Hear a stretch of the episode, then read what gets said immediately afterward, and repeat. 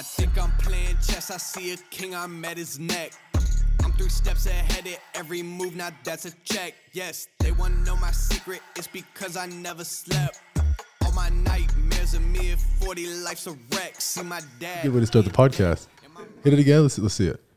Mm. Yeah, it's my pre-workout. It's like your, your full workout gym playlist. Yep. Yeah. I just have Pornhub on the whole time. That's my that's my playlist. Look at the gym. Oh my god. All right. Press pause on that one. That is how we're gonna start the podcast, by the way. Anyways, what is up, everybody? Fernando Pitti here with UVO Group right here in the studio. Today we are joined with my co-host Alan Kontarovich. What is up, everybody? Oh, there we go. I love that. I love those sound effects. Uh, today we have on the podcast our newer agent. You've been in the industry for a while. Yep. Jesse Citron, but he's new with the team. Brand new. When did you start? Two weeks ago? Two Three weeks ago. Two Yep. weeks ago, huh? Two weeks ago. Jesse, how the hell are you, bro? I'm doing fantastic. Be better, man. I love it. I love it. Uh, yeah, so we're happy to have you here. We haven't done this in like three weeks. God, we got to get better at this. Yeah. Dude, at the beginning, I was like, we're never going to miss an episode. We've been missing episodes left and right. well, I feel like late, lately we've been caught up with, with Fox lately as well, Yeah. where we're shifting a lot of our focus over there too. 'cause It's taking quite a bit of our time, um, but we are still going to be doing the podcast as well. And on Yeah. top of that, we're back at it with the vlogs as well. I'm not sure if you guys checked that out. the new latest vlog. We got to get a little uh, a little clip on there, Uh huh. right? Yeah. Yeah, we got that. Um, but yeah, everything's going good, man. Yeah. No, I love it. That that vlog was good. Daniel's really stepping his game up with his videography. Really fucking good work, Yeah, dude. right? Dude, him compared to what maybe what a half year ago or so, and now Yeah. night and day, man, night and day. Yep. Yep. Yeah, you sucked when you started. You're good now. Uh, but yeah, Jesse, we're happy to have you here. Uh, welcome. Is this your first podcast? Yes, sir. Yeah. Do you get like jitters or anything? I've always wondered. No, I'm pretty calm. It's just Yeah. conversation. Yeah. Yeah, that's how it Easy is. enough. I like to talk. I've always I've always wondered because some guests we have and I feel like they're a little nervous at first, you know. Uh, I know I always am it's for some reason. Yeah, I don't know what you're talking about. Yeah. I never get nervous. Yeah, yeah, right. This fucking guy almost lost the Fox contract. Yeah, I'm not, I'm not your sure if you heard about that or not. No. Uh, they, were, they were recording, and um, I froze up actually. And uh, Daniel was in the room. I'm like, Daniel, I'm getting hot. Like, can, can you grab me a napkin? I'm sweating like crazy. And then we start filming, and I'm presenting a property. I'm like, oh yeah, so today we want to feature a property here in Alpine. You know, going through the whole thing. And then whatever happened, I think I froze up, and I'm like, ah shit. Fuck. She's like, you can't swear on TV. Ah, shit. so we pretty much almost lost the contract right there. Oh, Fortunately, funny. that wasn't live right there. Yeah. I had two takes to take to do. Um, but yeah, after that, I didn't do Fox anymore. but we'll but we'll do that again. Yeah, no, it's cool. And we have Quincy now, who's fucking amazing on the pod, or on the uh, uh, Fox 13. So she does a really good job, and that's going to be uh, good for her and also the brand. Mm-hmm. Yeah, awesome. Always growing, and we have some trainings going on with Fox 13 too, with the agents, which is pretty cool. Something we offer here at our brokerage. You know that that uh, I I was thinking because I read that guy's book, uh, the guy from Million Dollar Listing, Ryan Serhant, Uh-huh. and in his book he talks about how he has all his agents do improv. Yep. Yeah, Yeah. No, I've read that book. Yeah. Yeah. I've, I've thought about doing that myself. Yeah. Finding an improv class and yeah, just like that. it gets you like loosened up, and you know you don't take life so seriously, which is what you need in real estate because Oh, yeah. it's fucking serious business and it can drive you nuts. Um, but dude, like I said, we're happy to have you here, and uh, like I said in the podcast, we just kind of talk about you and where you're from and how you became, you know, you and how you got into real estate. Um, and nothing is off limits, you know. Over here, we talk about everything, um, and we're gonna talk about a lot of the cool stuff we always talk about here in the office. Um, yeah, we had Leslie come in today. Who? Vanguard. Oh, we did, yeah. Yeah, Yeah, we, we, we had a closing in the morning. yeah, she's telling me about uh, some of her experience with the breathwork stuff. Dude, I'm looking forward to doing that. Yeah, I know she, she mentioned that Louis does that class. so I definitely want to get the whole team uh, to, to go to that. Yeah, Jesse, you've been talking about a lot, dude. And and and I told you I was familiar with it like ten years ago with Wim Hof, like when I was looking into stuff. I've always just liked the cold, like bath and you know getting to like the cold water in the mountains, but uh, the breathwork thing I never really got into. But you've been doing that a lot. Yeah. So did my first Wim Hof training last summer. Yeah. So I did a little event. It was uh, probably 20 of us, and we had like a certified Wim Hof instructor that came out here from Tennessee. did a full explanation of the science behind it and what's going on with it. And I'm a skeptic, so I'm you know like okay, Yep. we'll see what we'll see what happens. Yeah. And uh, you know, we just did the standard, you know, 45 breath sets, three sets of that, and I mean, it was incredible, right? The feeling you get from doing breath work is unlike anything I've ever experienced. And following that, we jumped into an ice bath, and I've never done an ice bath, so we did the breath work, jumped straight into a freezing cold bath for two minutes, and just calm, no shivers. It was just like it was okay. It was painful, you know, the ice hurts, Yeah. but calm. And that's when I was like, okay, there's something to this Yeah. and then I've done a couple trainings since then, and and you know I I did it almost every day for six months after that first first experience, and I mean it's been a huge benefit to my life as far as controlling anxiety, which you get a lot of in this career field. Yeah. Uh, so it's been a really really good thing to have in my life. Yeah, dude, that's uh the whole cold cold thing. Like I never got that as a kid. I used to take like cold showers because we didn't have hot water in this house in California we were at. I don't know what the hell happened. I think we had so many people living in the house it just ran out. And I remember I was like, I think I was like seven years old, and I was like, damn, this water like takes your breath away. You know when it's cold. Oh yeah, And I realized that as a kid, and now I love it. Like in the morning, I do it. At night, I do it. You know, and when I have the opportunity in the mountains, I do it. I always try to make sure to do it when it's extremely cold and find the deepest deepest spot. And we go to like creeks and uh, the best place that I found so far for me.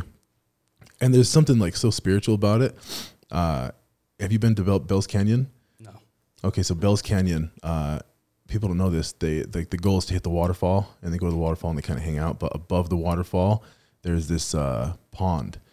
It's not a pond. It's like well, it's it's part of the waterfall, but it's really deep. It's probably like five or six feet deep, and the water is so crystal clear, and it's like snow. You know what I mean? It's just melted snow, and uh, not a lot of people know about it. And I didn't know about it, but I went with my dad one time, Yeah. and he's such a wilderness guy. Like we went up and he disappeared, and I was like, "Where the hell's my dad at?"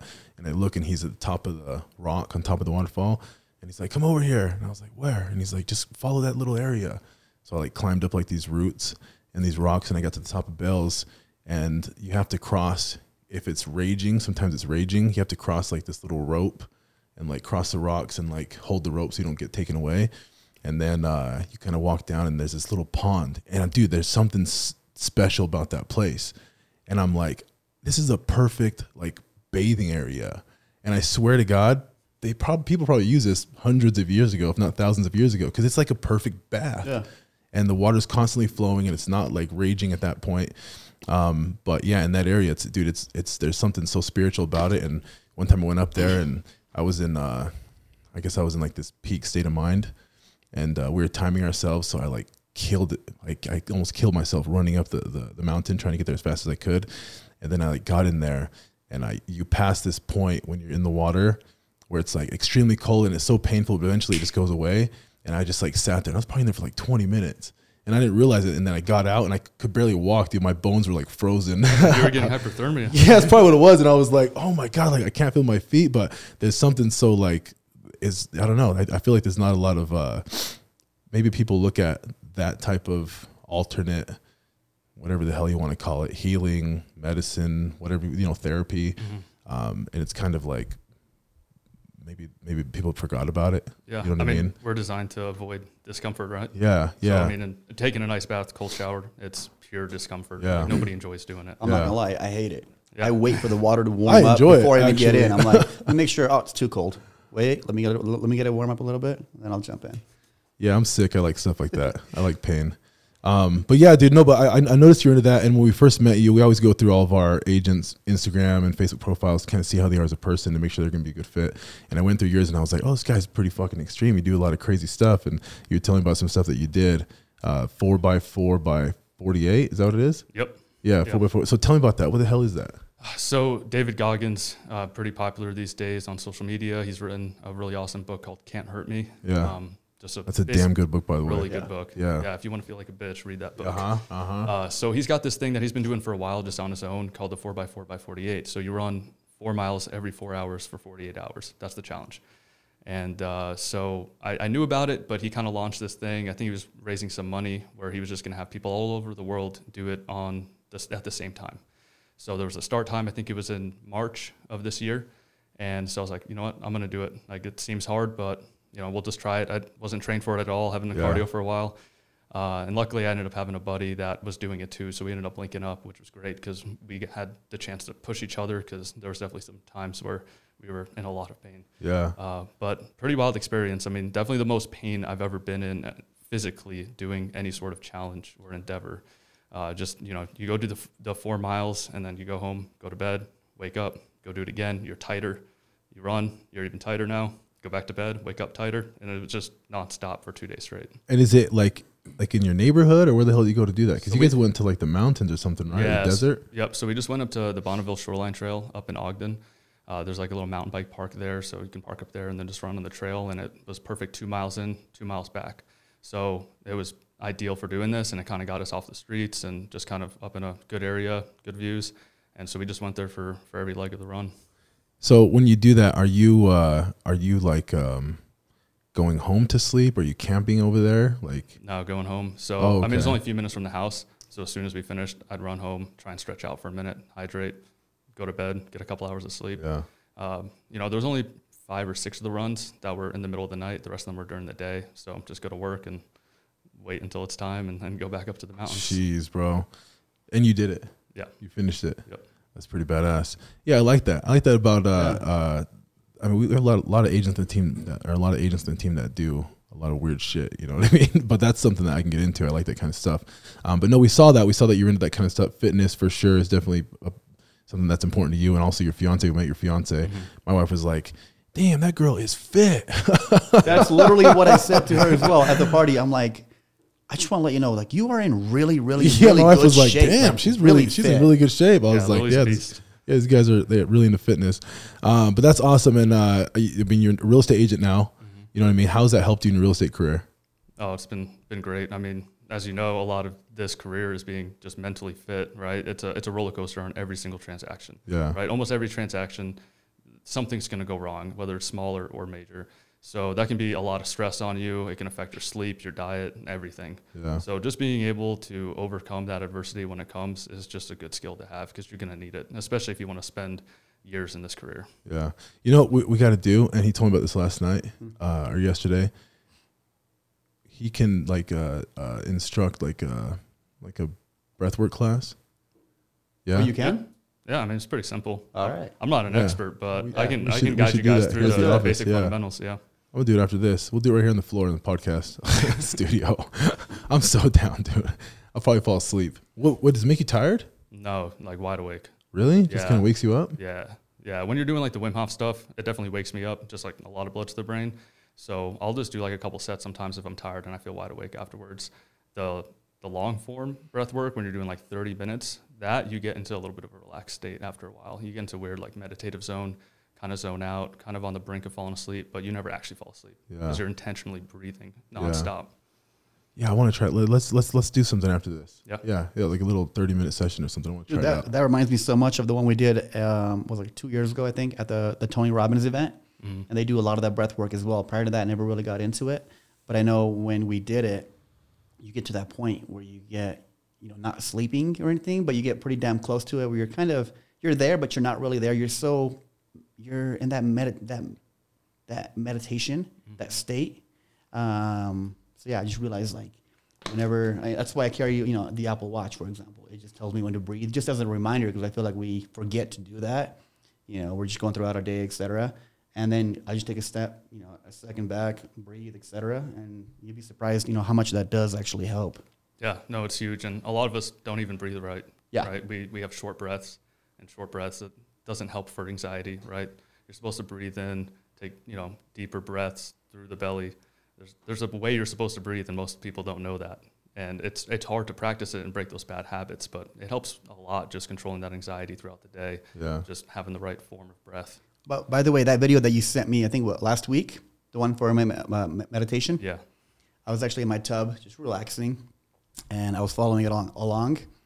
And it's the one where the guy has you just breathe. I mean, inhale like from your lower ab, you know, stomach, top, etc. Then you go up and hold it, and you can literally just feel like the the breath in your like head. You, you can just Yep. feel it, just you know what I mean, just right there. And but after you let go and you redo it over and over again, dude, I felt amazing after that day. I'm like, dude, thank you, Jesse. yeah, no, it feels great. I heard that. I heard that you can breathe yourself into an orgasm. Is that true? Never had that Okay, experience. I just but I was hoping. might be worth a try. I was hoping I'll you give it said a try yeah. tonight. What the I was hoping you not? say yeah. Daniel's over there laughing. Daniel, give me some sound effects over here. Let's hear what you got. Oh, there we go. That's the one. oh, it's amazing. That's the breathwork uh, class, right? is that the one for the breathwork class? Is that is that how you do the breathing? Dude, that's crazy. Jesse, show me how the hell you do the, the breath. All right. one of so- them. Yeah, do the mic so people can hear you. All right, here we go. So you're just breathing in until your stomach raises. So when you're doing the breath work, normally you're laying down on your back, put a hand on your belly so you can just feel it rise. Okay. You just inhale through your stomach. Once the stomach kind of maximizes with air, it goes as full as it gets, then you just go through your chest. And that's just a breath. Then you just drop it. So, and you're doing that basically at the same repetition, you know, for 45 breaths if you're doing the Wim Hof stuff. With rebirth and holotropic breathing, you're going for a lot longer. Holy shit, that's pretty cool. You can like get yourself high, right? You can get natural high from yeah, this. Yeah, yeah. No drugs. No drugs. That's pretty cool. Yeah, kids don't do drugs. Yeah. Yeah, Get do, high on do your own breathing. supply. Yeah, there you go. Breathing. Yeah, on There your own supply. I like that. No, uh, that's good and that's important, especially when you're in real estate. I talk about all the time being an entrepreneur.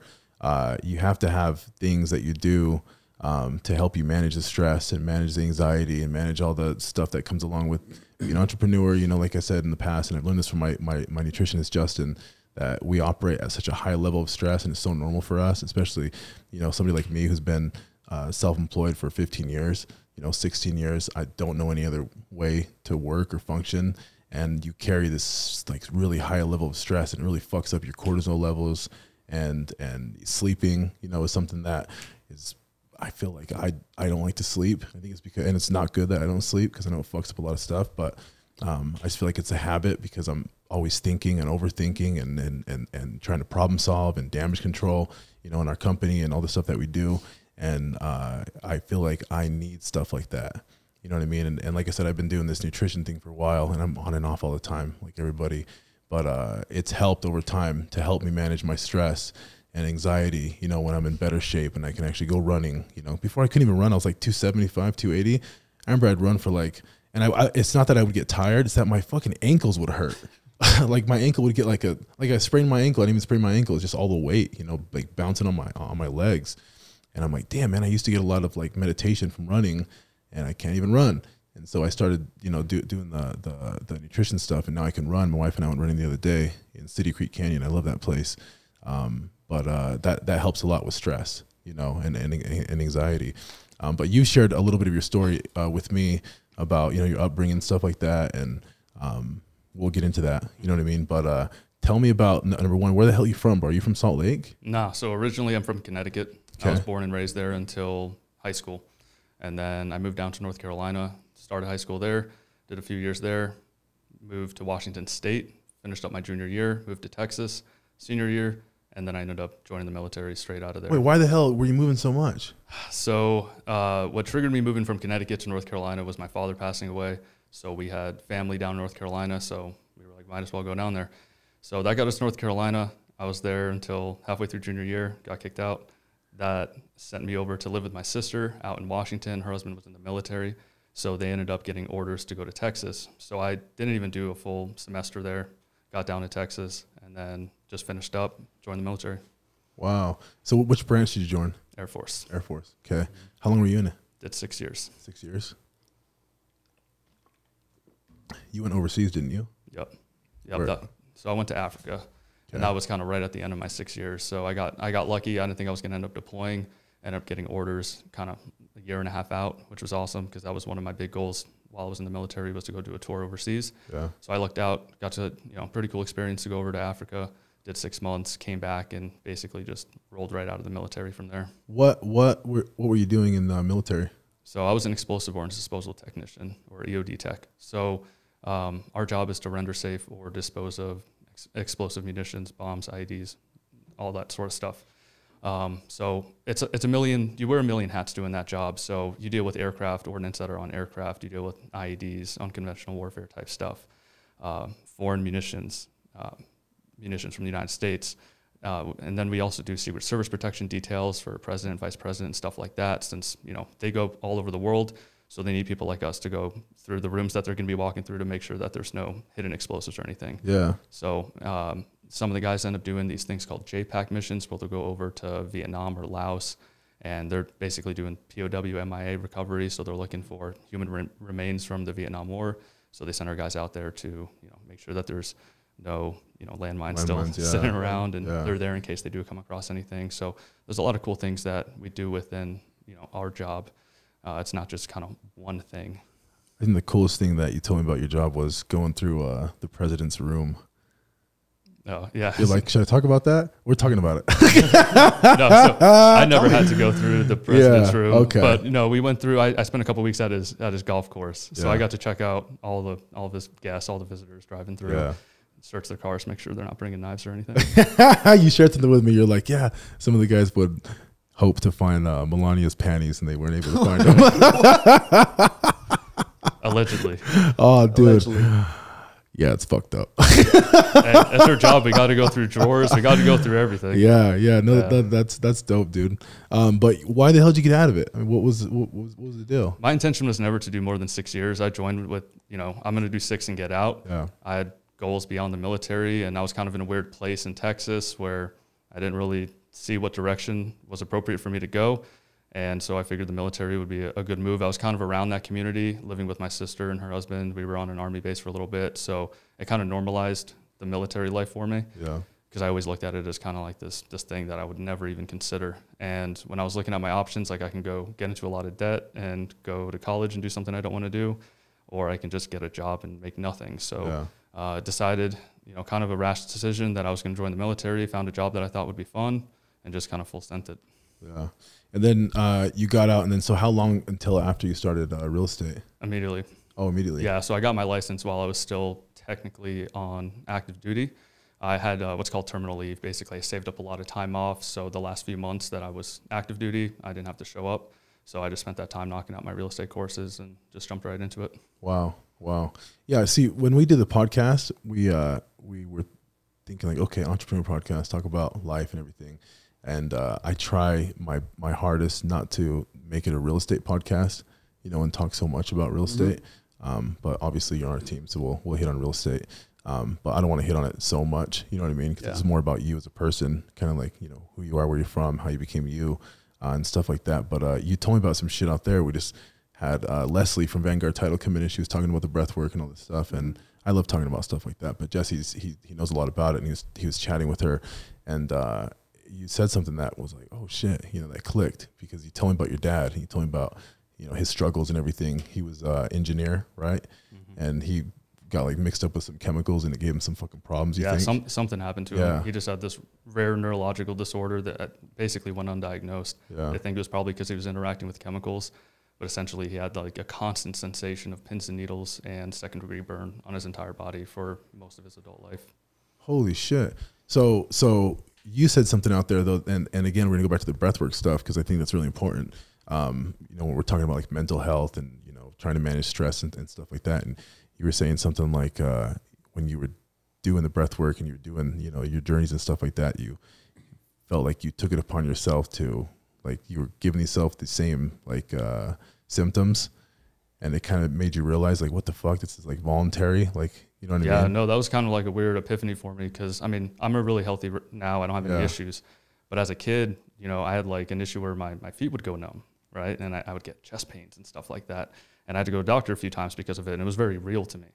But realizing just as I've, I've gotten older and gotten more introspective and evaluated my life, like I realized that a lot of the traumas that came from my father dying were associated to me basically having these issues, which they existed to me. They were very real Yeah. but you know they were it was a construction of my own mind and i mean i haven't dealt with that you know for 15 years now but i realized that oh like that wasn't real i mean it was real but it wasn't you know what Yeah. i'm saying so it's, really weird. trippy how Yeah. Mm-hmm. your mind can like play tricks on you like that.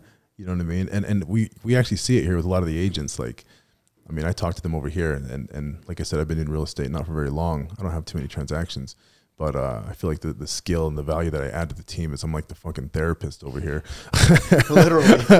and uh, a lot of the agents come to me and we talk about you know some of the stuff they're dealing with when it comes to real estate. And I realize very quickly that has nothing to do with real estate. It's always something they're dealing with in their mind. You know what I mean? What they're believing, and uh, that's why I always go back to hey, it's very important for you guys as an entrepreneur. Um, if you're building a business, building a company, it's funny too because people always say this. They're like.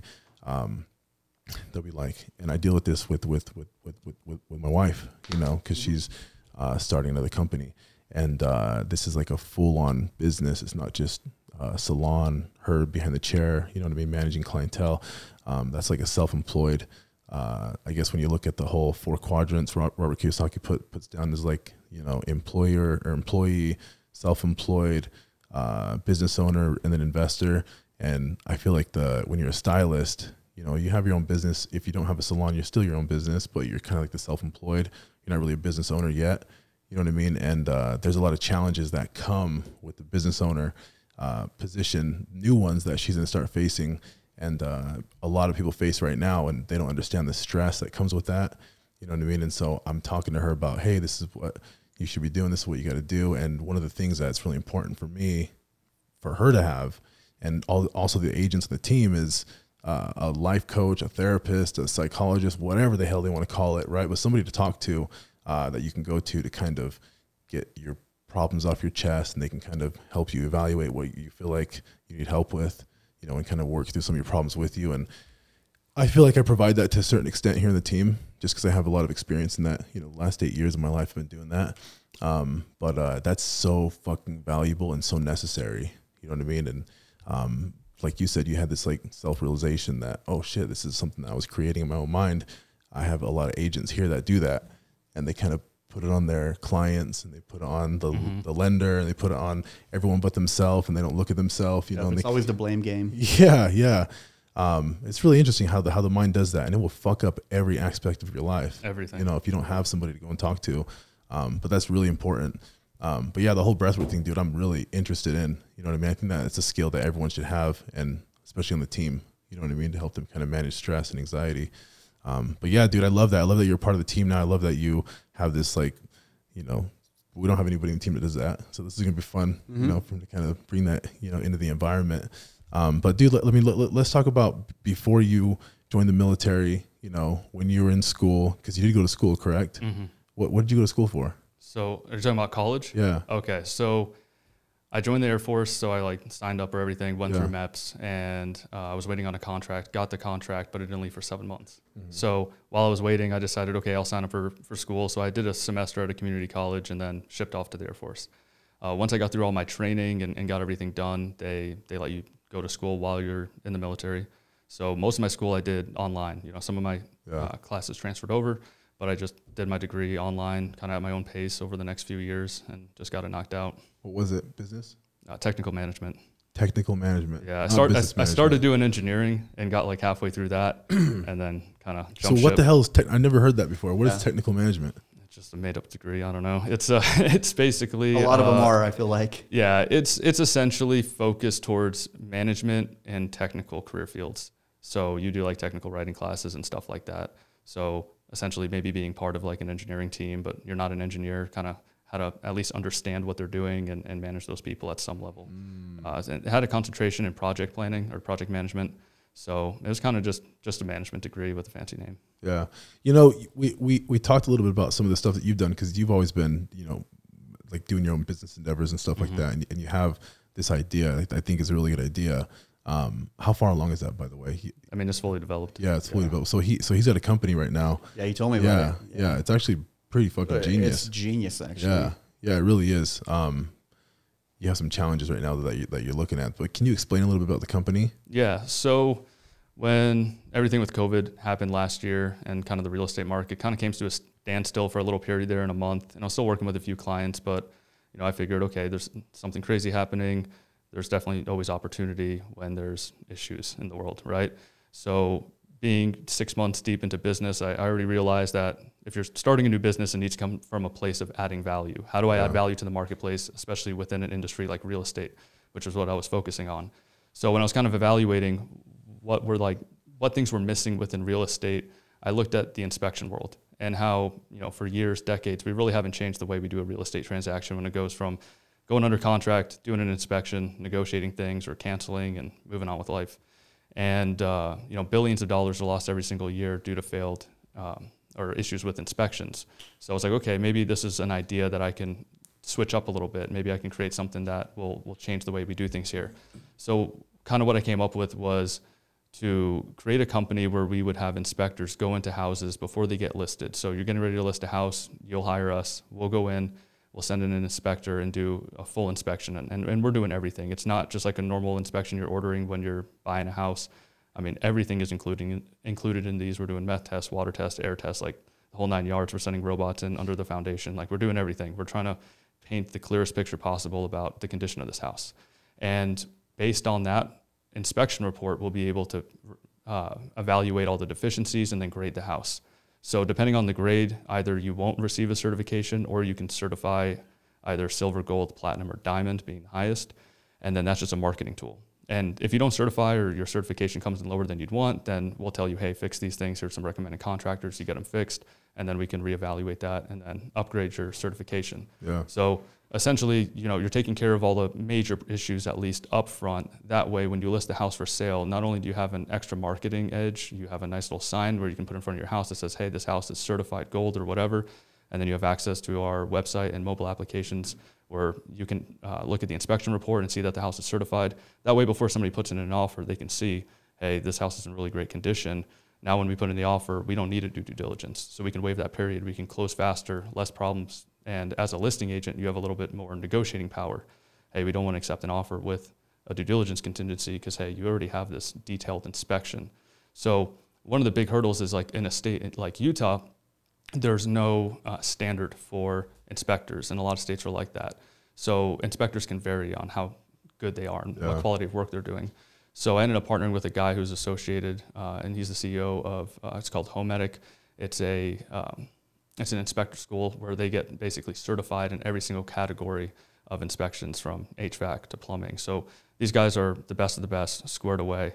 And so we can in house train everyone through that program. That way we have the highest level of inspector that's going in to certify these houses because you know we want to build a good reputation. We don't want anyone going in there certifying a house and then a buyer moves in and then there's an issue. Yeah. So we need to solve that problem by making sure that we have control over the quality of the inspectors. Yeah. That's which is honestly smart. It's genius because Yeah. especially in the, in the market that we're in and you know the times that we live in. A lot of people right now are buying homes without even looking at them. Mm-hmm. Like I'm not sure about what the stats were, but I know like the last few months, you know, they've we've had a significant amount of buyers, you know, buying from out of state, California, et cetera. You know, I heard a stat was like two thirds of the buyers roughly didn't even see the home. So by you being able to provide that peace of mind to the buyer, I think that goes a long way. You know, because that way, yeah, you, yeah, you, you can do a virtual tour and all that stuff too, but you can't really do a virtual tour on the nitty gritty, all that other stuff too. You know, you're not going to zoom into the roof and see how old the shingles are. Um, you're not going to go underground with robots and do a testing and everything. You can't all do. You can't do that virtually. So I feel like that's just that extra little oomph, you know, to help protect your sellers too. That way, once you guys do go in the market, the buyers know exactly what they are getting. Yeah, no, absolutely. And now that we're seeing the market shift kind of from a vicious seller's market into a more neutral market, mm-hmm. which could eventually at some point move into a buyer's market, you know, this service will be of immense value, especially, you know, for, for sellers. Yeah, I agree. Because they're going to need to separate their houses from others when the inventory, you know, gets even higher and they're not getting as many offers. You know, if there's five houses for sale in a particular city, all at 500,000, one of them is certified gold or platinum, you know, where are all the buyers going to flock to first? The house that's going to give them peace of mind. So it'll be a really good marketing edge as this market evolves into kind of the direction we're seeing it go now. so are you guys looking to raise, uh, raise money right now? Yeah, so I've been kind of looking in that direction uh, for probably the last six, seven months while we were getting all the development stuff completed on the tech side. Um, had a couple things fall through with that, but yeah, so basically trying to raise some money now because we, we've got the platform in place, we've got the website, we have cross-platform mobile applications, but really the missing thing for us is IDX integration. So you can just do general home search on the app instead of just looking at certified properties because that's really what's going to drive downloads and people using the app, and that way we can push you know general home search in all 50 states you know similar uh, similar platform to Zillow where you can just look at houses Uh, but that way we can start getting a user base in, in those states and, and monetizing that. And then we can use that to fund moving our inspectors into other states as well. Yeah. So you guys will have like an actual inspector school Yeah. set up, Yep. like an online course. It will be like a It's online and in person. Online yeah, it's a That's combination. smart. That's smart, dude. That's good, man. Yeah, I see. That's what I love about real estate is that you know real estate is such a good like foundation it can give you in order to have you invest in other things. You know what I mean? And you can always go back and obviously still continue in real estate, but you might hit something that's like, you know, something like that that could be a hundred million dollar idea or a Oh, billion dollar idea. yeah. You know what I mean? And then and then there you go. Real estate kind of set you Yeah. up for that. You know what I mean? And, and that's one thing I noticed too. A lot of people, I feel like a lot of successful people, they start off in real estate, and then they, they, they, at that point, you know, they're able to get to a position to be able to learn how things work. I feel like the cool thing about real estate is like it actually teaches you a lot about life. You know, it teaches you, you know, number one about how to make money, how to invest, how to, you know, talk to client clients, talk to people in general. So I feel like it teaches you a lot of life skill, life skills in general to the point where you can pass that along, you know, in your, you know, your next venture, wha- wha- whatever that may be. Um, which I love that. I feel like everybody on the team, yeah, they're doing full time real estate, but everybody's still building a company on, on the side. Like I love that. Everybody, I feel like is just doing their own thing, and I feel like we're all just feeding off of each other, and we're all just brainstorming, trying to figure out how can we add value to one another. Yeah, no, absolutely. And I feel like most people that are drawn to this this industry Yeah. are just born entrepreneur, uh-huh. entrepreneurs, right? Like we just want to start our own businesses. Real estate is kind of one of the easiest entrepreneur endeavors to get into, right? Yeah. Because you can join a brokerage or a team and kind of have all the systems in place, yet you're still your own business. And then you can learn the industry, you can learn all those sales skills, all the important business skills that you need to go do your own thing. Like when I was in the military, I started a little supplement business. And you know, I've, I've had the entrepreneur bug forever. So I started this little supplement business and I made so many mistakes. So many mistakes. I didn't have any of the skill sets. I just kind of sent it on it.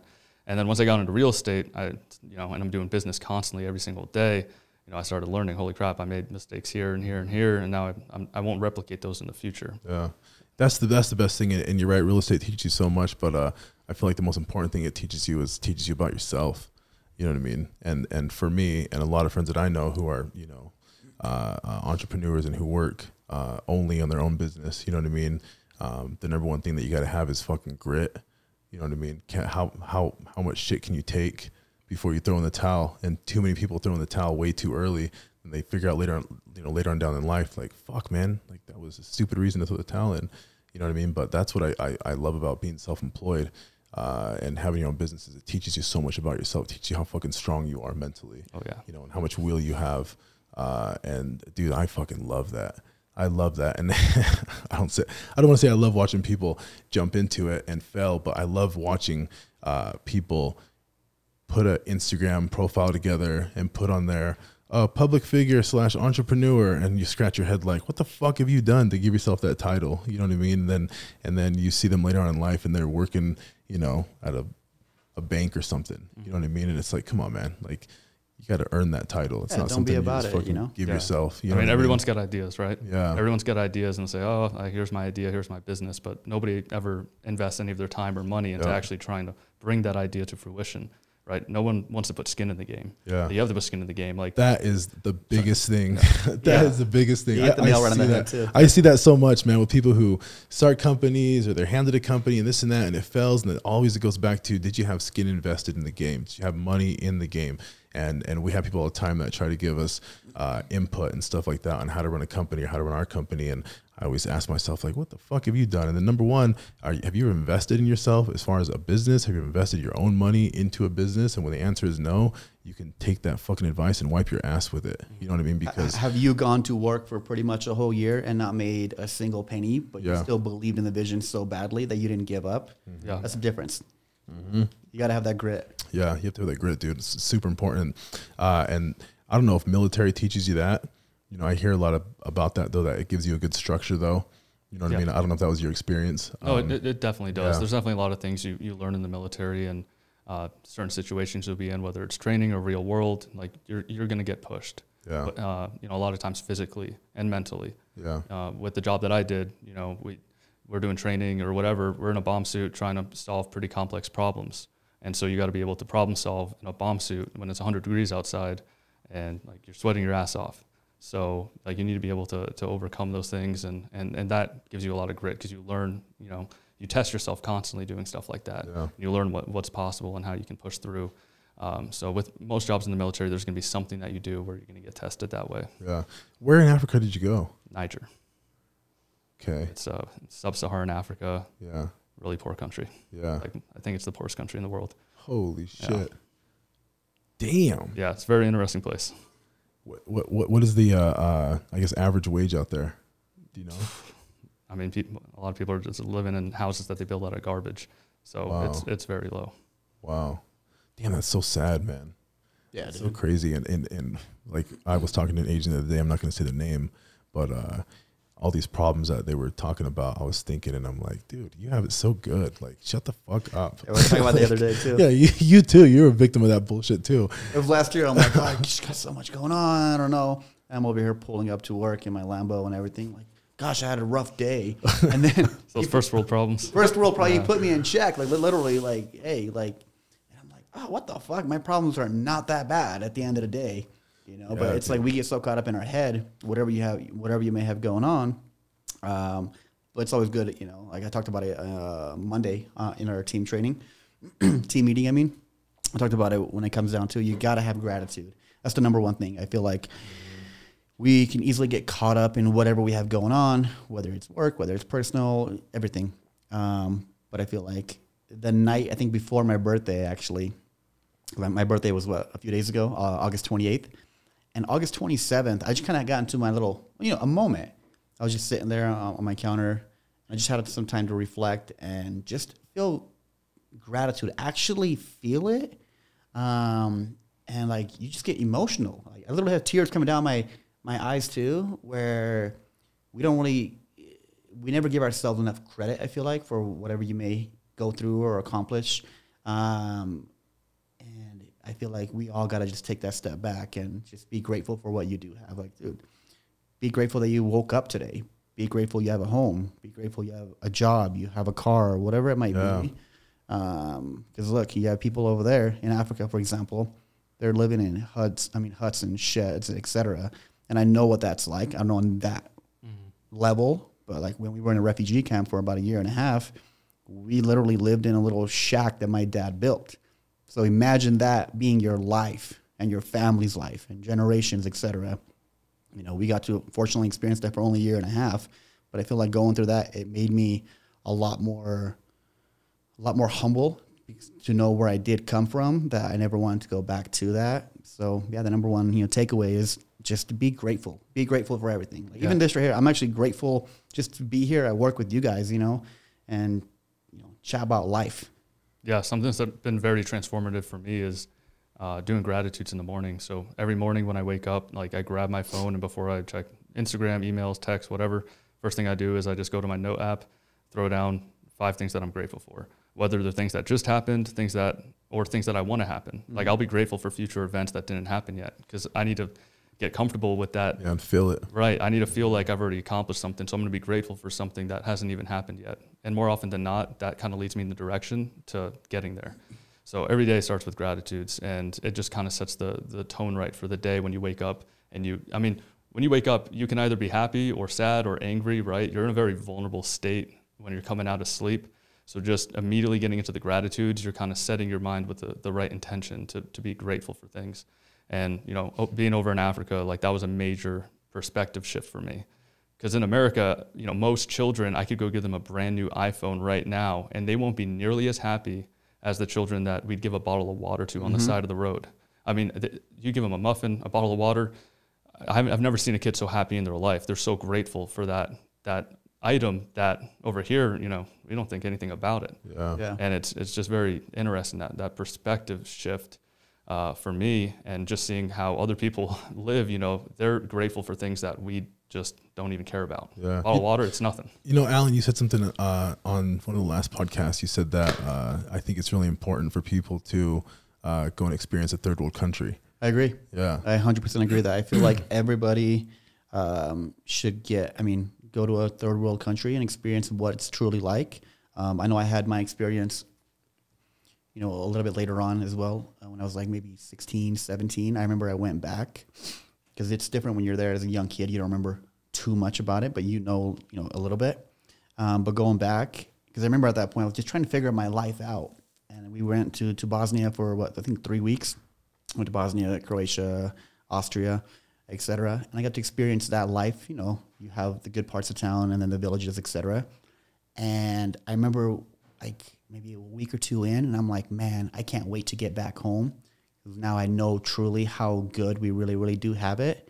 Uh, that's the one thing I like when people go to the military, for example, they go to a third world country, so they see that. Whether you go on a mission, for example, you go if you go to a third world country, you get to experience that too. Whatever it might be, at least just get out, you know, for a little bit, see what it's like. You'll come back with a whole different mindset and truly feel grateful for what you do have here. Because come on now, like we have so much opportunity here. I don't think people realize that. And it's like once you show somebody who comes with from nothing, whatever it might be, and you show them a little an opportunity, they're gonna go all out. Like they never want to go back to being poor. I know I don't. Yeah. I'm like my thing is like I will never go back to that. I made that commitment to myself at an early age, and I'm like I do not want to struggle. My family had to struggle. Everybody around me was just constantly working. We barely had anybody take care of us. And I'm like, when I get to the point, I never, I want to be there for my kids. I want to be able to be there whenever I, I want to work because I truly want to work, not because I have to work. That's why I made a commitment to myself. Like I'm going to work my ass off these next few years, and that way I can have that time. You know, I have my daughter here coming literally one week, so I want to be able to spend time with her. You know, life, you know, you know, life's too short, man. You got to enjoy it. Yeah. Yeah, that's so true, dude. The, the whole uh, gratitude thing is, I like that. I'm I'm all about that. Uh, I think that uh, a good way to get yourself there is to s- stop being a little bitch. That's kind of what I tell these guys. Like, and I tell myself that too. You know what I mean? It's like, dude, and I and I, I you and I talked about that, and I'm like, bro, like, you forget who you are. Like, you're acting like a little bitch right now. I think I told you that. I'm like, fucking slept on grass, like in Bosnia in a fucking refugee camp. You know what I mean? Like, life is not that fucking hard. Uh, I think that people need to be reminded that. You know what I mean? That's why I do feel like podcasts are so important. Uh, and you know, books, audiobooks are so important, you know what I mean, to kind of get a perspective on uh, other people's experience and journey uh, to kind of help remind you like how good you really have it. You know what I mean? We have people on the team who have struggles that are really bad. And, you know, we had an agent whose mom is dealing with something that's really bad and uh, it's testing her, you know what I mean? And, and it's, it's unfortunate. Um, it is life, you know what I mean? But it's unfortunate. And I feel like a lot of people forget that. Like you might miss a bill or, uh, you know, I don't know what, what kind of challenges you have, but there's always something that's fucking worse. You know what I mean? And uh, I had a conversation with one of the agents, and they were telling me about all these things and complaining and this and that, and it was really like affecting her, and she was crying, and and I was just thinking like, what the fuck? I'm like, dude, that is not that bad. Like it could be a lot worse. You know what I mean? And we sat there and talked about it and really dissected like how bad could it really be. She was like, holy shit, you're right. I'm acting like a little bitch right now. Like I'm like, yeah, you are. like, come on, you know what I mean?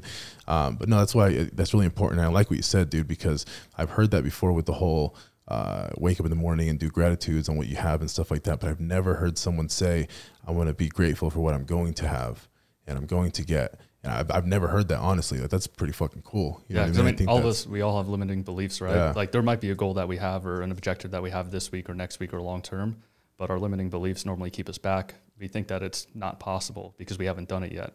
So if you can have a little bit of gratitude towards this thing that hasn't happened yet, something in your brain tells you that it's possible, and it allows you to walk in the direction you need to to actually get that accomplished. Yeah. You just changed my life, bro. I'm gonna change my whole morning routine. Like, dude, that's pretty cool. I'm, I'm gonna do that, and I, and I use a notes app constantly. I'm always Well, it you know putting stuff perfect, in there. It makes perfect sense too because you're manifesting it. You're putting it into the future. That's why people Yeah. do you know, the, the vision boards. It's like every. I feel like every single thing that's ever came to fruition, I talked about it before it even happened. Like I remember when I was like like 17, 18. Um, I'm like I'm not a million. I'm not a millionaire yet. Oh, I forgot what I said. I'm like I'm already a millionaire. The money's just not in my account yet. I was like it's 17, printed. 18 Being printed right now. Yeah. literally and i had that mindset at an early age and people probably you know thought i was crazy whatever i would tell my parents oh yeah you know i'm, I'm gonna make it i'm gonna be successful whatever doing what i'm like i have no idea but i will figure it out and the reality is you always figure it out you always get caught Yeah. up in oh is it gonna work out is it not it always always works itself out This microphone is driving me nuts. I think it has like too much weight on it. I think maybe the cord adds just a little bit of weight, and it kind of like slowly goes down. Somebody said like, "Why the hell are you always touching the microphone when you're doing the podcast?" And I'm like, I don't know, but now I'm looking at it and it like slowly drops. Yeah. yeah. So I'm okay. I got to figure that shit out. We got to figure this out a little bit better. Um, but anyways, no, that's important, dude. And and and in real estate and in being in business and an entrepreneur and going through challenges that are voluntary. You know what I mean? Because you're choosing to do that. You can always go back and get a fucking job, nine to five. Uh, but you have to be grateful. You know what I mean? To have that opportunity. Well, yeah, like you could have a deal under contract. You're super excited. Deal falls under contract. Mm-hmm. You're going to be pissed, right? Everyone's going to be pissed, get depressed. But if you instead look at it as just being grateful you have a client, like you, you have another opportunity to, Yeah. to close them, then it, it can totally change the way that you approach business. Yeah. Because it's so easy to have a few things go wrong at once and then you're depressed and you don't even want to work anymore. So you can just be grateful for what you do have and, and see those things. I mean, it, it makes being in this industry 10 times easier. Yeah. And I struggled a lot with that at the beginning. I had so many things go wrong my first six months in the industry.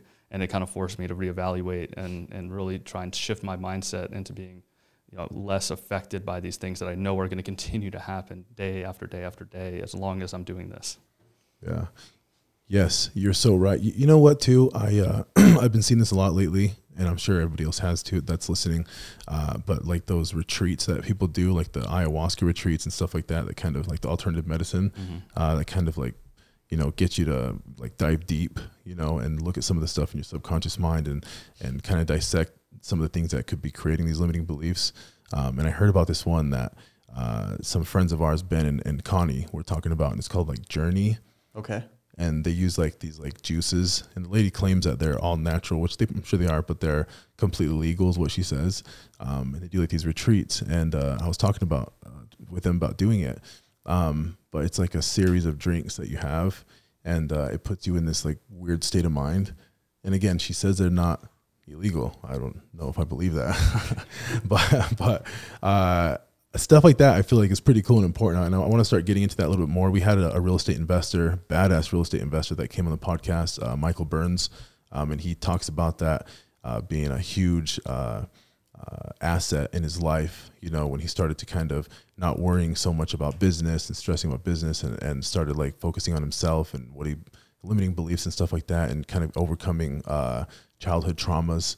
You know, and using these alternative medicines, you know, to help him deal with that and uh, um, he told me that he he's been doing all this stuff, you know, ayahuasca, um, I think the the uh, psilocybin, you know, and things like that to kind of help him uh, with a guided, you know, person, shaman, you know, somebody who knows what they're doing. You're not like at a party just getting fucked up, you know. There's like intention behind it, uh, but I think that kind of stuff needs to have more, um, I guess, uh, needs to have a, a, a bigger light shined on it uh, especially for people in, in business, you know, in real estate who deal with, again, like you said, uh, when they're being tested and challenged, and especially if you're like a first year entrepreneur or first six months real estate agent, and you have all these fucking challenges that are going to test you, uh, you got to have uh, a place where you can go to kind of build your mindset, you know, and get that. Uh, and I, and David DeGoggins talks about it when he talks about callousing your mind, you know, and working on your mind.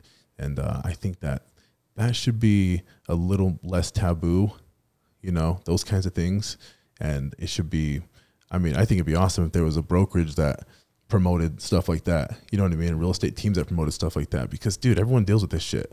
Yep. You know what I mean? And, and they don't really know how to uh, uh, fix it. And you hear, especially here in Utah, you have this uh, pill epidemic, you know? And I don't know if it's because, you know, we have such a strong, uh, um, religion here, you know, the LDS religion that's like so against so many things, you know, caffeine, coffee, stuff like that, which is fine. Um, but just like just because it's a prescription doesn't make it right. You know what I mean? And, and I meet people who I think that are so successful and they're so happy and they're doing so good. And you know, Billy talked about it. You know, with, uh, Billy from Supreme Lending, um, and then they're like popping antidepressants, you know, and, and anti-anxiety medications and stuff like that. And I'm like, there's got to be a better fucking way to deal with your problems than just go and take a pill from your doctor. Yeah. You know what I mean? And and and you talked about that with me a little bit. You know how uh, you said that it helped you with your depression when you went on some of these uh, you know retreats. You know that that, that you've done, um, and I I think that's so important. You know, and it needs to be less taboo, and there should be conversations that are a little more educated and not like talking about partying and getting fucked up. You know, I think it needs to be uh, it needs to be out in the open. You know what I mean? Yeah, I mean, right now there's it's undeniable that there's a, a pretty big mental health issue in this country and throughout a lot of the world, and it's gotten worse and worse and worse. And a lot of it is attributed to the fact that you know life has been really easy for humans, especially in America, the last hundred years. So the things we worry about now are not the things we worried about 100 years ago. Yeah. I think the, the human, we've had issues developing and, and, and growing in this strange environment where everything is tech based. We have all these creature comforts. You know, life is very easy. So, I mean, it comes back to first world problems, right? A lot of the things we worry about and have issues with, they're not life or death issues, Yeah. but we, we make them affect us like they are life or death issues. And at the end of the day, there's only one thing on planet Earth that you can control, and that's your thoughts, right? There's nothing else. And, and that's, that was a big realization for me was I'm always trying to control things that are external, but in reality, you can't do that. The only thing that you control is what's in your mind. Control your thoughts, that can control your actions, and then th- that's how you can have these external influences. But at the end of the day, the only thing that you can control are the thoughts. And you know, with that, you need to put yourself through adversity, right? Because we don't have these natural adversities anymore. The brain needs it. You know, we need that yin and yang. We can't always be in this, you know, this experiencing pleasure or happiness. That'll never happen, and that's why we have mental health issues. Yeah. You know, you you have to you have to get out there and do difficult things, whether it's in business or physically. You know, just the the, the chemical reaction that happens when you go and do something hard. Like when, when you're walking through the canyon and it's cold and you're running, right? The endorphin rush, the chemical change that happens. You can't be depressed after doing something like Oh, that. dude, it's amazing. Yeah. Yeah, it's it's a it's a like natural high that you get that it's like unex you can't, can't explain it. You know what I mean? Um, but no, I'm I'm happy you hit on that because you know you were in the military, and uh, I know a lot of people do suffer from you know PTSD and stuff like that, and, and I have friends who do, um, and they they are unfortunately stuck on pharmaceutical drugs. You know, to try to help put a band-aid on the problems. Uh, but I've heard a lot of um, success stories from people using alternative alternative medicine to take them out of that, you know, out, out of that place. And there's a lot of research going on Yeah. right now. Like they're trying to get a lot of things FDA approved that are kind of outside the, the norm when it comes to medicine. Because it is a huge issue in the military. Like we have a big mental health problem in the military, uh, just because I mean it's a stressful life, and people see a lot of things that most people would never want to see. yeah, People get get injured, they get TBIs. It can affect their chemistry, drop their test levels. You know, there's a multitude of factors that can play into these mental health problems. Uh, and and obviously, whatever we've been doing isn't working. We're seeing the suicide rate go up still in the military, and everything the military is trying to do, it, it's not effective, right? It's not Yeah. it's not working the way that we want it to.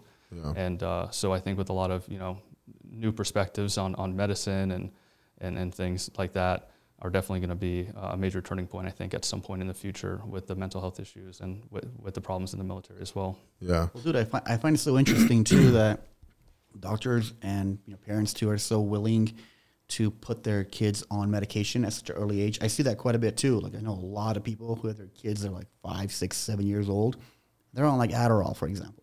yeah. I hear dude. that, and then I hear like, oh yeah, they're having suicidal thoughts, or they're going through it, they're lashing out. It's like, dude, like that can't be right. No, and like growing up, probably half my friends, like most of my friends, were on Adderall or norm. Ritalin. That Yeah, it was- was that was the a big norm. Yeah. Yeah. I saw a documentary on that, man. It's fucking crazy when you think about it because there were kids in Canada that were seven years old actually committing suicide at seven years old, right? And they were on Ritalin, and that was a big one. Ritalin. I think they they they they stopped making that one, Ritalin, at least here in the U.S. And I could be wrong, but I'm pretty sure I'm right. Yeah. Uh, but the the like I had friends that were on that, Uh-huh. and I had friends who I had a friend who was I'm not going to name drop him because I get pissed, but the kid was so stupid, man. Like he, he like uh, I think he was in a class that he shouldn't have been in. He had a learning disability, um, and he had a lot of behavioral problems. And I didn't know anything about pharmaceutical drugs, you know, as a kid. And I was like 10 years old, and we were hanging out, and I was at his house, and I saw this uh, Sunday, Monday, Tuesday, Wednesday, Thursday, Friday, Saturday little like pill thing. And I was like, oh, what the hell is that? And I pop it open, there's all these pills. He goes, oh, that's my medicine I take. And I'm like, medicine? You're on medicine? What are you on medicine for? Are you sick or something? I know what it was. He goes, no, this is my Ritalin. I take it every day. And I was like, what the hell is that? He goes, oh, the doctor said that it's for, uh, you know, to help me with my behavior and focus in school. And I'm like, help you? Because you're like the dumbest kid I know. Like, how's it helping you? It's not helping you, right? And you have really, like, he has severe behavioral problems. He's always getting in trouble. And, uh, and I, and I know him now, and I know I don't know if I'm pretty sure that fucked with his head because even now, like he deals with depression. He lives in like his you know his dad's basement with his family, and you know he can't pull himself out of this hole. And I'm like, what kind of long term effects does it have on these kids that take this stuff. You know what I mean? And then they're giving it to people who are mentally unstable, with PTSD, to help them deal with their problems. And it's like, how the fuck is that helping? You know what I mean? That doesn't help. Well, it's like not only that as well. It's like, for example, if you go get like a, a root canal done or whatever it might be, and they give you some, you know, uh, uh, Lortabs or per- Percocets or whatever it might be, you're just giving those out like candy. I feel like, and I would hear that too at an early age because I lost a lot of buddies to addiction, to, to opioid addiction. Like a lot of people got caught up in that. You know, probably my early 20s, which is why, like me personally, I just I focused my energy strictly on real estate. I didn't want anything to do with it. I didn't want Yeah. to be around it, and that's why, like, for those next few years, I had no life at all. I did no party, no drinking, nothing. I strictly focused on real estate. Um, but no, I s- seen that, and like you know what we we go back to it as well. The doctors, the the parents, they just want to get the kid just to shut up. For example, they're like, oh, they're lashing out, and I don't want to deal with it. The teachers don't want to deal with it, and it's just this cycle, you know. So they put their kids on this medication. Same thing. You get people on Lortabs or opiates or whatever. That leads to another problem. It's like then you go from that, then you go to uh, maybe some oxys, and after that you go to heroin, and it's just this cycle. I feel like that's kind of the story I feel like I hear. I hear a lot with with people who are addicts or who have been addicted. They're like, yeah, it was just you know this one little pill, and then that lead, that led to this, and then that led to that. And next thing you know, I'm here, I'm, I'm living on, on the street, and I lost everything. Oh my god, dude! So I used to cut hair in the. We used to volunteer. I had a like a volunteer organization. Um, it was called Haircuts for Hope, and we used to cut hair at the park and like hang out with the bums all day and the homeless people and this and that. I probably shouldn't call them bums. There were some real bums there. Uh, and we'd cut their hair and I'd hear their stories and stuff like that. And then eventually we moved into, because of wintertime, was too crazy at the park, we moved into the Volunteer of America uh, facility over there off of, it's like 300 West uh, in South Salt Lake. And uh, anyways, I'm over there cutting hair, and this guy is there, and he looked like he was well put together. And and the Volunteer of America had like a two week program where you can go and get clean and kind of detox. Uh, after two weeks, you are let go, but it's if like you can go right back in if you just go out and get get messed up and get intoxicated. You can go knock on the door; they'll let you back in.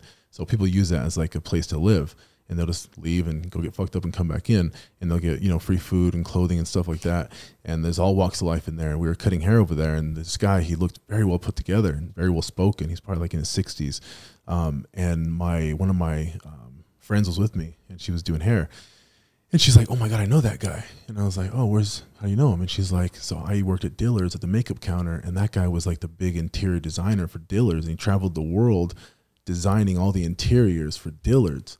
And he had a really cush job making like three four hundred thousand a year and he was crushing it and now he's here at the detox center.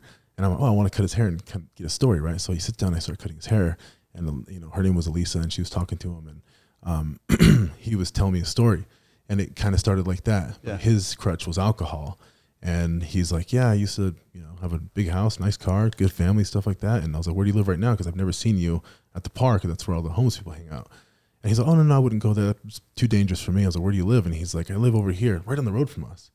You know uh, where our old office was, C21? Behind there, there's like that, that, that creek, that river. Oh yeah, yeah. what, yeah. what was that, a creek? I have no idea. It's, a, It's like a creek or something. There's a bridge over there by the Carl's Jr. Okay. And he lives under there. No shit. That's where he lives when he's not in the detox center. And I'm like, wow, like, dude, like you went from the clouds, like, Yeah. to living under a bridge. Like, holy hell, man. And and he's like, yeah, I don't have, I don't have like problems. I never had problems as a kid. I don't have childhood trauma. I just was addicted to drugs and eventually turned to alcohol, and now that's my crutch. And like, I just cannot get off alcohol. And I'm like, holy shit, like this guy had everything. You know what I mean? And just gone. Like it, it tripped me out. And like we were, we were doing that for three years at detox center. And I'd see him there all the time. And he'd always be back and he's always the most respectful. He'd clean up everyone's plates and he was a really nice guy and he did laundry and stuff. And I was always like, damn, man, this guy, like I thought he had everything put together, but just that one thing, you know, just put him over the edge, lost everything. And and again, when we talk about, you know, being an agent, being successful and being an entrepreneur and having all these luxuries, they can be taken away so quickly, you know, from something like that. And it can start with maybe a little bit of stress, maybe a little bit of depression, maybe a deal falls out of contract, you know what I mean? And then all of a sudden you're, you know, maybe doing something, maybe just drinking a little alcohol to kind of help you deal with it. And then eventually you're down this rabbit hole and then you're fucked. You know what I mean? And that's why this needs to be talked about a lot more. And again, I go back to the whole having a therapist or a life coach when you're dealing with something like this. Um, and it's funny because I have so many friends. I was looking at, and this isn't to brag or anything, but and, and I've always believed in that. My dad told me this as a kid, and he, he like put it in my head where he's like, uh, "You are who you hang out with," you know. And I was like seven or six when he told me that the first time. I was hanging around with these kids that were not good kids, and he got mad and he's like, "Don't hang out with them," you know. They're not good kids. And uh, uh, he told me why, and I found out why later on. But um, I'm like, holy shit, man! Like, I looked at my network, and I have more friends who are millionaires than I do not millionaires, and that's pretty pretty cool to say. Mm-hmm. You know what I mean? And I'm like, that's pretty badass. But it's not like I intentionally went out and picked them. Like, no, I just kind of presented myself a certain way, and you know, acted a certain way, and they kind of came. You know what I mean? And and uh, that's something to be proud of. Yeah. You know what I mean? That if your network is you know worth a certain amount of money, I'm not saying they're all good people. I'm just saying that these guys hold themselves to high standard, and when you get to know them and see them and get to know the real them, like I do, you get to see that every single one of them has a life coach, a therapist, a psychologist, whatever the fuck you want to call it, where they're going in almost weekly, and some have more than one. I'm about to get a second one. You know what I mean? Um, but they have more than one. And that's to help manage that instability, a mental instability that comes with being an entrepreneur, being self-employed, all that fucking stress you deal with, all the challenges you deal with. Like you have to have somebody there that's going to help you, so you don't end up going to the bottle, going to the pills, right? Going to do drugs and then falling off and losing everything. So it's so fucking important. And when you talk about being in the military, like, dude, I see that too often. You know, these guys with PTSD, they, they, it's a slippery slope. Yeah, You I mean, your mental health is just as important as the physical health, right? Yeah. So the same way we go to the gym, you know, you need to see coaches or talk to people or have some outlet where you can deal with whatever's going on in your head. Yeah. But most of us just don't even acknowledge that because there's not something physically that we see, right? In Our head, it's it's invisible. We don't we don't perceive it really, but it's just as important, and it can destroy us way faster than our body can. Yeah. So no, I mean I'm with you. It's it's important, and I don't have a life coach or anything like that right now. I've, I've I have a few real estate coaches and people that I look up to and talk to, but that's definitely something that as I develop in this industry, like I know this is something that I'm going to have to jump into and, and Yeah. have you know these people in place like you have. you have to have somebody who uh, is going to tell you what you don't want to hear and what you don't want to be told. And sometimes your friends who you look up to might not be able to do that. You know what I mean? And so that's why I love uh, my coach that I see. Shout out to Catherine Dixon. Uh, she will she'll put you in your place. You know, not in a bad way, in a loving way, but she'll just let you see like, and it's through a series of questions that she asks where you're doing it to yourself and she's just kind of a tool that you're using you know this like catalyst that she'll sit there and ask questions and you'll give these answers and then she'll repeat them back to you after about an hour of going through this nonsense all this like getting all this shit out in your head and you hear them and you're like wait that came out of my mouth like what the fuck you know what I mean? And it, again, it's not her telling you; it's you. You're listening to the shit that you say, the shit that you believe, and it really puts things into perspective. And it gives you this like clarity that I almost feel like, like she says all the time. She's like, "Yeah, people leave my office, and uh, they tell me, hey, this is better than acid.' like I leave here, and I'm like, well, I feel like I'm on top of the world, and I'm like, you know what I mean? You just get this this this clarity that's, uh, it's. I think that's where we live normally. You know, love and compassion and clarity and. Um, but because of all the external influences it kind of distracts you from that and you forget that and people forget that and it's unfortunate but some people never get that and they go through their whole life like being confused and depressed and stressed uh, so it's really important to have that where you can get that almost weekly you know yeah, no, you have to. I mean, whether it's through somebody else or through yourself, you have to be comfortable auditing yourself, yeah right? You got to audit. You you got to look into your head. scientology is that where you got that from Uh, no, is that Scientology thing? yeah Oh, yeah yeah. But no, they- it's like a personal audit, though, right? Like Yeah. you got to think, like, okay, what's going right? What's going wrong? What are the if, I, if things are going wrong? Like, what's causing it? Right? Why am I the way that I am? What are Yeah. the, what are the things that I can do better? Uh, you know, I've got some some friends that I, I talk to frequently, and you know, we're comfortable with each other, and we'll bounce ideas and talk about stuff on a much deeper level than I do with most people. Yeah. And it's we challenge each other, we audit ourselves, we we uh, we confront each other's opinions and thoughts and habits and directions. And I mean, it's necessary. You have to do these types of things. If you can't do it yourself, then you have to get a coach. Yeah. And it's it's not easy to do yourself because you have to get very confrontational in your own head. You have to get introspective. You have to be able to reveal things that you don't want to deal with, whether it's trauma, things demons that you're. Yeah, exactly. Mm-hmm. Like you gotta you gotta find that stuff and and deal with it and, and find ways to rid yourself of that. And sometimes just confronting those things and recognizing, oh, I'm doing this because of this. you can eliminate it right then and there. Yeah. It doesn't take any more work beyond that. Yeah. So it's important to do that constantly. Like I'm constantly trying to audit myself all the time. Yeah. Yeah, I do that all the time too. This self reflection, like I do that all the time. Uh, in, in business, you need to, especially when you, and, and just like, you know, my wife, she's like, and a lot of people have this issue when they're trying to start a company is they're like, they want all the answers and they want like a game plan in place. Uh, and they think that even if they have that, it's going to work out that way. And it doesn't. Every day is a new day. There's always new challenges. And uh, that's why I do it because I'm like, okay, what am I going to deal with today? You know what I mean? And I kind of reflect on, okay, I got to be clear because I want to make sure that I'm making decisions that I'm not, you know, uh, making them from a place where I'm not clear and I'm confused and it might be detrimental to my business uh, or my career, you know, our business. Um, so no, it's really important. But dude, that's that's something that I and, and I'm happy that we talk about that here on the team. You know what I mean? Because in real estate, there's a lot of life coaches and coaches and stuff like that. That name is thrown around so much, and I think people are not qualified. You know, a lot of people are not qualified to, to have that. Um, but in real estate, that's what we get. You know, everyone's calling you to be a coach. There's a company that does that too. Um, they would always I blow like me they up. call us like every week, man. Yeah, there's a company that would always call me up and uh, try to get me to pay some like crazy three thousand dollars a month for a coach, and I'm like, dude, leave me the fuck alone, please. like, or how about no? I'm not gonna go there. I was gonna go the whole missionary aspect. I'm not gonna go there. Um, but but no, I uh, I'm happy that you're here now on the team, bro, because you do. Uh, uh, those conversations are very enlightening. You know what I mean? It's very refreshing to not just sit here and talk about business 24 7 and real estate 24 7. You have to have a place, an environment. We talk about it. We just recruited an agent who is here because of the environment, you know, where they feel comfortable to be able to be themselves and talk about this stuff openly that's going to help them uh, in their business. And it might not sound like it's related, but it really is. You know, it really is all mental health and mindset. Well, that's why Um, we created, you know, what, what you know, UVO, for example, we Yeah. wanted to create an environment where people can be themselves. You don't have to come in and pretend like you're somebody you're not, you know. And I feel like it's a per, it's a place where you can literally feel welcome and feel like you can just be you, uh, without any judgment or anything like that. Yeah. Yeah. Yeah. And wha- one of the, the things I like the most about this place is it reminds me a lot of the environment I was in in the military, right? I can come over here, I'm around a bunch of young people hustling. We all have you know similar goals in mind, and I can be myself. This isn't a corporate environment. Like we're all in here dressed professionally. We, we're, we're doing work, we're getting stuff done, but you know I don't have to bring that corporate filter. I, I can be myself. We can talk about whatever subject, and all that stuff helps, right? Yeah. Because you want to, you need to be comfortable when you're coming into work. That's Yeah. all. It all ties back to to being effective in business. Uh, and that's one of my favorite things about here is the environment. Yeah, yeah, I love that. Uh, and we are we, we are uh, we are hiring or Yeah. recruiting. I hate the word hiring because we're not like a, a company that has employees. But and, and we were talking about that. I'm like, hey, if we put an ad together, like, how do we put a message out there that we're looking for agents? Like, now hiring? Like, what, do, what do we do? You know what I mean? Yeah. So uh, we got to figure that out. Daniel, you're the marketing guy. You got to figure that out.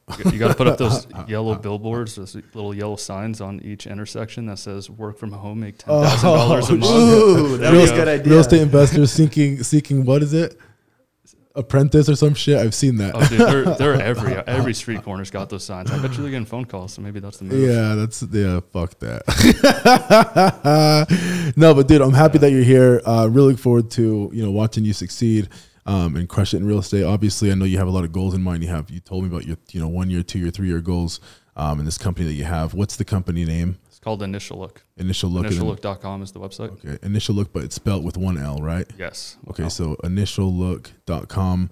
Um, if you guys are looking to invest, definitely hit up uh, Jesse uh, or hit me up and I'll middleman the deal. There you go. Me too. I'll get, get a little money from that. Uh, but yeah, awesome, dude. Well, thanks for coming in. Um, we'll definitely do this a lot more often. Uh, we need to do the podcast a lot more often. Alan, we got to be in here more. We will every Um, week. Every yeah, week. Yeah, yeah. And Well, then, uh, don't plan on next week though. I'm having the baby. oh, yeah. The week after that, I'll be here. I'll be Yeah, back. from the we'll, we'll do it at the hospital. Yeah. Perfect. We'll, we'll Zoom. Oh, one. let's do it. yeah, right. Uh, but yeah, awesome, dude. Thanks again for being here, Alan. Thanks for being here, um, Daniel. Thanks for being here. We got to get a camera on you. Can you just look into getting a camera and then we'll pay for it? Okay, awesome. Whatever setup we need, we'll just get it over there. Okay, uh, and a mic. Perfect. Awesome. Well, thanks you guys for watching and listening, and uh, we'll see you next time. Cool. Thank you guys. Cool. Thanks.